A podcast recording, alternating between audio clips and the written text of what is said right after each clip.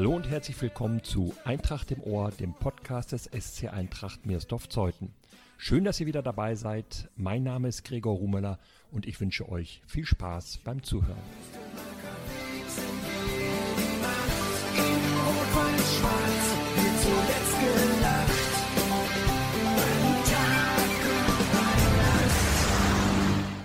Ja, das ist die erste Saison, die wir äh, nach Brandenburg rausgegangen sind. Und dadurch war dieser, wie soll man sagen, diese Erwartungshaltung ganz schön hochgesetzt an uns, dass wir eben auch eine erfolgreiche Saison spielen. Ne? Und dadurch haben wir uns auch ganz schön unter Druck gesetzt. Naja, wir wollten eigentlich auch erfolgreiche Saison spielen. Ne? Das ist, was uns so geglückt ist. Das sagt Mario Hübscher über die Saison 2000-2001, in der die Eintracht den Aufstieg in die Kreisliga schafft. Ein Ereignis, das sich in diesem Jahr zum 20. Mal jährt. Mario ist damals Kapitän der Mannschaft und muss am Ende Haare lassen. Doch dazu später mehr. Es ist eine besondere Saison, in der die Grundlage gelegt wird für zuletzt außerordentlich erfolgreiche zwei Jahrzehnte. Dafür, dass die Eintracht zu den Top-Vereinen der Region zählt, für ihre Nachwuchsarbeit höchste Anerkennung genießt und mit den Männern in der Brandenburg-Liga spielt, der höchsten Spielklasse des Landesverbandes.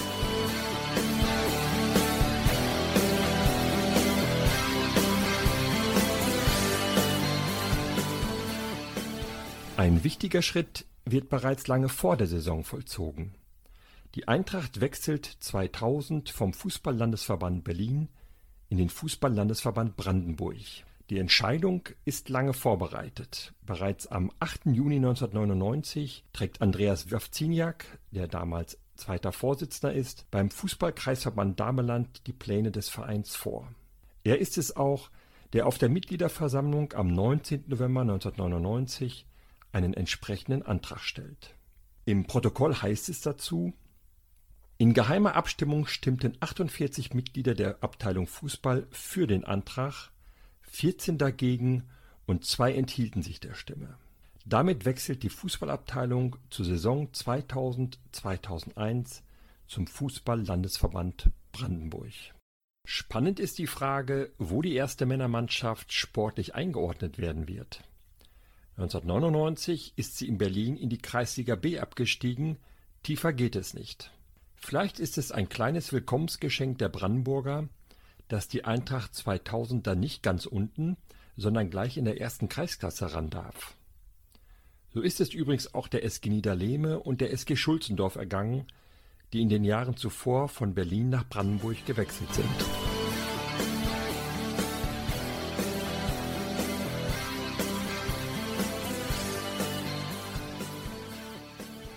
Aber warum überhaupt dieser Wechsel von Berlin nach Brandenburg? Schon nach der Fusion, bei der 1991 der SC Eintracht Meersdorf und die SG Zeuthen zusammengehen, hätte man in Brandenburg spielen können. Man entscheidet sich damals dagegen aufgrund finanzieller und sportlicher Gesichtspunkte, wie es im Jubiläumsheft zum 90-jährigen Bestehen des Vereins heißt. Aber es gibt noch andere Gründe, von denen Mario Hübscher zu berichten weiß. Naja, die Gründe, Gründe waren so, dass wir ja eigentlich auch keine Ortsderbys hatten hier bei uns draußen und wir eigentlich der letzte Verein waren, der hier in der Region noch in Berlin gespielt hat. Und deswegen hat man sich dann, glaube ich, zusammengesetzt und gesagt, dass wir doch auch nach Brandenburg raus wollen. Jetzt heißt es also Königs Wusterhausen statt Köpenick, Friedersdorf statt Friedrichshain, Dabendorf statt Dersimspor.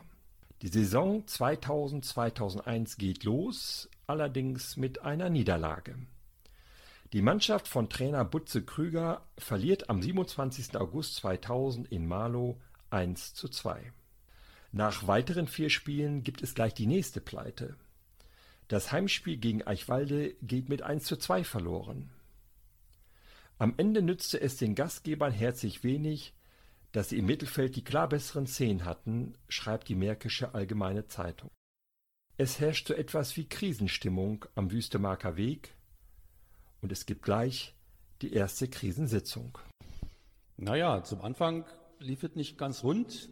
Und da haben wir uns wirklich auch zusammengesetzt. Da haben wir uns auch mal in der Kabine zusammengesetzt mit dem Trainer und alle drüber dran, was wir machen. Und da haben wir gesagt, wir müssen eben auch wirklich alle in den Strang ziehen, egal ob wir auf Arbeit sind oder nicht auf Arbeit sind. Wir müssen eben zum Training kommen, wir müssen eben versuchen, das, das Bestmögliche aus der Saison rauszuholen. Das denkt wohl auch Butze Krüger, der seit Saisonbeginn Trainer der Eintracht ist.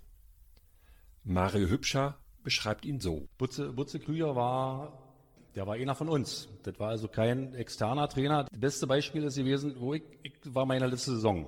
Meine letzte Saison in, in, in Miersdorf als, als Männerspieler.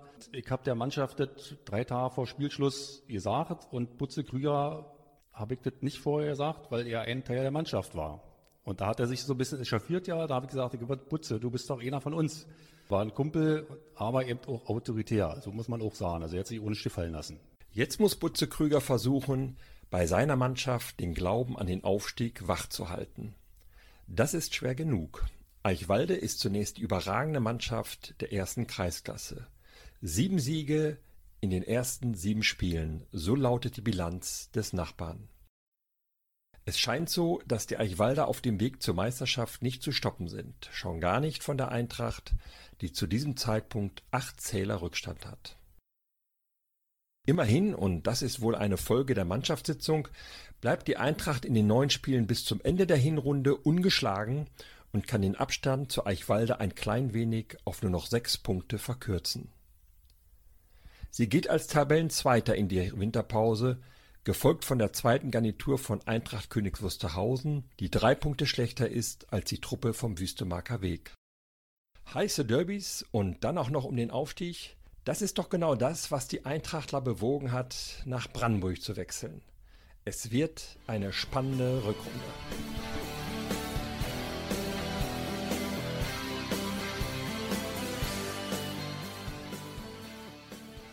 Elfter Februar 2001. Es geht wieder los. Allerdings nicht so, wie die Top-Teams der Liga sich das vorgestellt haben. Spitzenreiter Eichwalde startet mit einem Unentschieden in die Rückrunde. Das wäre die Chance für die Eintracht, dem Aufstiegskonkurrenten ein wenig auf die Pelle zu rücken. Aber das Spiel bei Merkur Cablo Ziegelei geht mit 0 zu 1 verloren. Die Miersdorfer Gäste, die im Angriff ersatzgeschwächt antraten, konnten sich gegen die Gastgeberabwehr nur schwer durchsetzen, analysiert die Märkische Allgemeine. Es ist Nico Bergmann, der der Eintracht in dieser Begegnung fehlt. Der Stürmer hat bereits in der Hinrunde zwölf Tore erzielt, in der Rückrunde sollte er nochmal einen draufsetzen. Am Ende kommt er auf 30 Treffer, vier davon erzielt er am zweiten Rückrundenspieltag beim 5:0 gegen Schenkendorf, mit dem sich die Eintracht für das nun folgende Spitzenspiel in Eichwalde warm schießt. 11. März 2001 200 Zuschauer sind zur Sportanlage in Eichwalde gekommen, darunter viele Anhänger der Eintracht. Sie sehen eine Gala-Vorstellung ihrer Mannschaft. Es ist vielleicht die beste Leistung der gesamten Saison. Die Märkische Allgemeine titelt anschließend Meersdorfer ließen dem Tabellenführer keine Chance. Das war wichtig, ne? Das war wichtig. Wenn wir gegen Eichwalde wieder verloren hätten, dann ich glaube, dann wäre wär die Kacke am Dampfen, um das mal Deutsch, auf Deutsch zu sagen. Aber dann haben wir gewonnen und dann glaube, dann haben wir auch wirklich den Hintern zusammengebissen, haben wir gesagt, jetzt jetzt müssen wir eben durchziehen bis zum Schluss. Das haben wir auch gemacht. Tim Kaczewski bringt in Eichwalde die Eintracht in der 15. Minute in Führung. Oliver Patzer erhöht in der 35. Minute per Foul-Elfmeter auf 2 zu 0. Der dritte Treffer ist eine Gemeinschaftsproduktion der beiden besten Torjäger. Thomas Epping, der es am Ende der Saison auf 29 Treffer bringt, tanzt drei Verteidiger aus, legt für Nico Bergmann auf, der in der 85. Minute den 3 zu 0 Endstand herstellt. Nico Bergmann und Thomas Epping. Sie sind das Prunkstück der Eintracht-Offensive. Ja, das waren zwei junge Wilde. Das waren zwei junge Wilde, die, die hast du nicht zu stoppen gekriegt. Der eine hat das mit der Technik gemacht. Nico war technisch gut, groß, kopfballstark. Und Thomas konnte rennen und schnell und der war, der war nicht zu bremsen. Olli Patzer war unser Elfmeterschütze. Ich glaube, der hat mehr als, als, als zehn Elfmeter nur durch Thomas Epping seine seine Aktion gekriegt, den sie dann den sie nie halten konnten. Jetzt ist die Eintracht also dran. Sie liegt in der Tabelle nur noch vier Punkte hinter Eichwalde und alle spüren, da geht noch was in Sachen Aufstieg.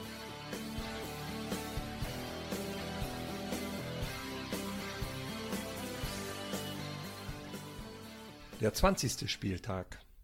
Eichwalde patzt wieder, spielt nur 1 zu 1 gegen Preußen Marlow, während die Eintracht Märkisch-Buchholz mit 8 zu 1 vom Platz fegt. Plötzlich sind es nur noch zwei Punkte Rückstand. Der 21. Spieltag. Eichwalde verliert bei Cablo Ziegelei 2 zu 3, während die Krüger-Truppe Motzen mit 4 zu 0 besiegt. Plötzlich ist die Eintracht Spitzenreiter. Wie hatte es Mario Hübscher noch formuliert? Ich glaube, dann haben wir auch wirklich den Hintern zusammengebissen und haben gesagt, jetzt, jetzt müssen wir eben durchziehen bis zum Schluss. Das haben wir gemacht. Das stimmt, aber es wird trotzdem nochmal dramatisch. Weil die Eintracht dreimal hintereinander, zunächst gegen Königs Wusterhausen, dann gegen Halbe und Gusso nur unentschieden spielt, ist am 25. Spieltag Eichwalde wieder vorn. Auch Königs Wusterhausen und Kablo mischen plötzlich wieder mit. Am 27. Spieltag liegen diese vier Teams nur zwei Punkte auseinander. Was für die Eintracht spricht, sie hat das mit Abstand beste Torverhältnis.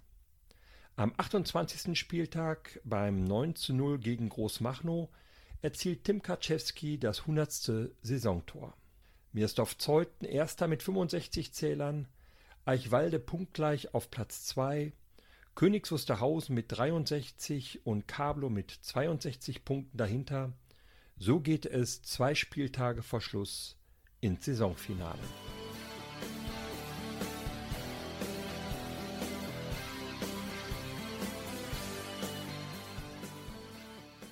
Der 29. Spieltag. Eintracht setzt mit dem 15 zu 0 gegen Wünsdorf ein dickes Ausrufezeichen. Zwei Drittel der Tore gehen auf die Konten von, na klar, Nico Bergmann und Thomas Epping. Nico ist sechsmal erfolgreich, Thomas erzielt vier Tore. Eichwalde patzt mal wieder, spielt nur 1 zu 1 in Dabendorf, Königs Wusterhausen bezwingt Schenkendorf mit 6 zu 3. Cablo siegt zwar 3 zu 1 in Halbe, ist aber jetzt bei drei Punkten Rückstand wegen der klar schlechteren Tordifferenz raus aus dem Aufstiegskampf. Lassen wir Mario Hübscher nach dem 15 zu 0 gegen Wünsdorf nochmal kurz von der Offensive der Eintracht schwärmen. War ausschlaggebend. Ja, wir haben zum Anfang haben wir uns ein bisschen schwer getan in der Defensive, was wir, was wir dann in der, in der Rückrunde hingekriegt haben. Und das, A und O ist, dass wir, dass wir nach vorne immer, immer präsent waren. Mit Olli Patzer, mit, mit, mit Tim Kaschewski, mit, mit Nico Bergmann und mit Thomas Epping hatten wir da wirklich vier vorne gehabt, die waren, die waren nicht zu halten. Über die Außenposition in der Mitte waren sie, waren sie klar und die beiden wussten eben, wo das Tor steht. Das war eben Jolt für uns. Der 30. und letzte Spieltag, das große Finale einer langen Saison. Die Eintracht muss bei Union Bestensee ran. Der Tabellenführer begann nervös, schreibt die Märkische Allgemeine Zeitung später. Klar, nur mit einem Sieg ist der Aufstieg hundertprozentig sicher, und in einer solchen Situation haben schon ganz andere Mannschaften die Flatter bekommen. 49 Minuten dauert es, bis Nico Bergmann schließlich den Spitzenreiter und seine Fans mit dem Tor zum 1 zu 0 erlöst. Es folgt nochmal ein großer Auftritt von Thomas Epping, der einen Hattrick schafft. Am Ende siegt die Eintracht 4 zu 1. Der Aufstieg in die Kreisliga ist perfekt. Was folgt, eine Riesenparty. Waren die letzten drei Punkte, die wir einfahren mussten, sind dann, sind dann geschlossen, hierher gefahren und haben natürlich, natürlich haben wir gefeiert. Natürlich war, war der Vorstand mit bei, waren, die Frauen waren mit bei, unsere alten, unsere alten äh, Wegbegleiter, die immer mit zu Auswärtsspielen und zu Spielen gefahren sind, waren mit bei. Und das war schon, das war schon ein, ein runder, schöner Tag. Mario Hübscher wird diese Party auch aus einem anderen Grund nie vergessen, denn er muss an diesem Tag Haare lassen. Da ist ja noch diese eine Wette, auf die er sich in einem schwachen Moment mal eingelassen hat.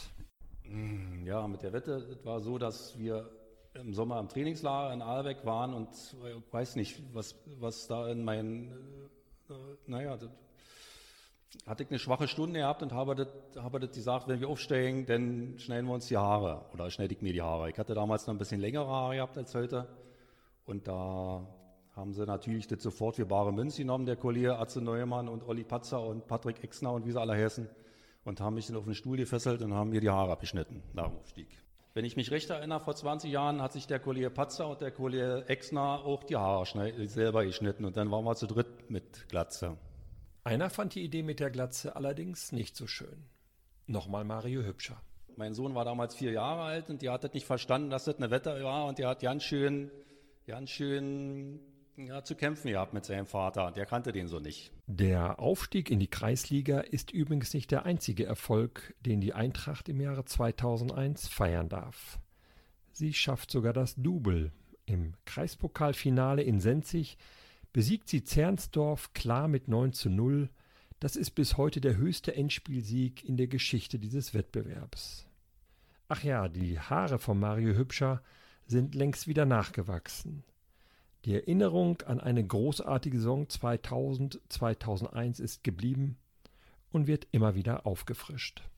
Das ist, das ist immer ein Thema. Wenn wir uns sehen, ist immer ein Thema, wie schön es war, dass dieses Pokalendspiel, wo wir in Sensig, in Sensig Pokalendspiel gewonnen haben, wie viele Leute da waren und wie schön es war mit der Aufstiegsfeier und alles. Und das war, das war gutes Fußballjahr für alle Leute.